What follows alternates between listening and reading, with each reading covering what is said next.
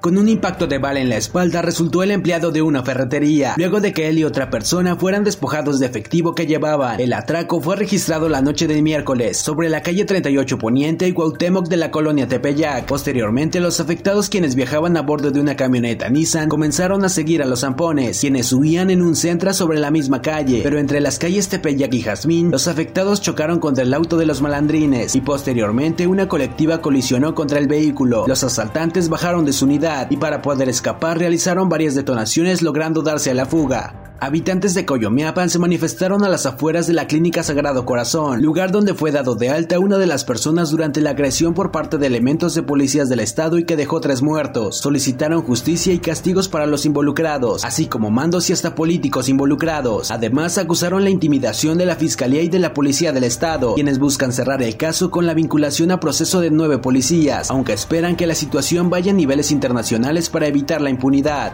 Alrededor de seis reportes son los que ha recibido el área de normatividad comercial de Tehuacán en las últimas semanas por la presencia de falsos inspectores que acuden a los negocios identificándose como personal del ayuntamiento, los cuales piden una cantidad económica o amenazan con clausurar el inmueble. Los supuestos visitaron principalmente a misceláneas, bares y restaurantes, teniendo mayor incidencia en la periferia de la ciudad, siendo San Lorenzo Teotipilco, la colonia Luis Donaldo Colosio, colonia Emiliano Zapata y San Pedro Coquiaco, los reportes que recibió el área, dijo Víctor Ibarra Bolaño director de normatividad comercial. Sin embargo, hasta el momento no han existido detenciones por la ausencia de pruebas.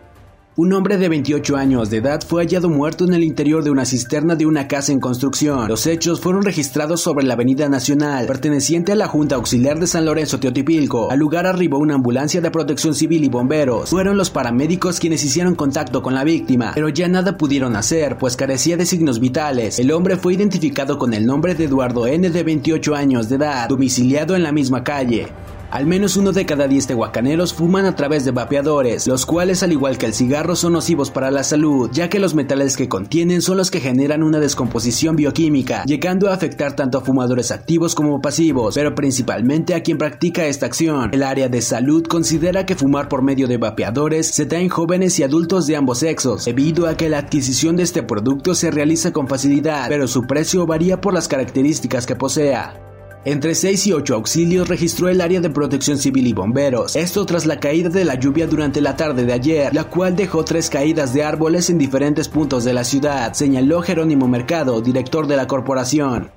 En Tehuacán, 4 de cada 10 personas fuman tabaco, siendo los jóvenes y adultos los que más practican esta acción, además de que actualmente no existe un sector que sobresalga, ya que tanto hombres como mujeres son quienes lo realizan. La Regiduría de Salud consideró que las campañas de no al tabaco se pusieron en marcha hace tiempo y actualmente se continúan implementando, por lo que han tenido un impacto considerable dentro de la población, ya que la sociedad ha reducido la cifra de fumadores a comparación de antes tras la carta que circuló en redes sociales donde presos del penal de Tehuacán acusaron a un grupo que opera dentro del inmueble y este violentaba a los reclusos que no accedían a comprar drogas y alcohol. El director del Centro de Reinserción Social, Samuel Covarrubias, declaró que tres de los señalados en el escrito ya fueron trasladados a otro penal y reconoció la presencia de grupos de poder en las inmediaciones. Se trata de Lucio, Guillermo y Rogelio quienes fueron llevados al penal de Ciudad Cerdán pasadas las 11 horas de hoy con el fin de tener un mayor control de la situación. En tanto se analiza la posibilidad de realizar más traslados y continuar con las investigaciones.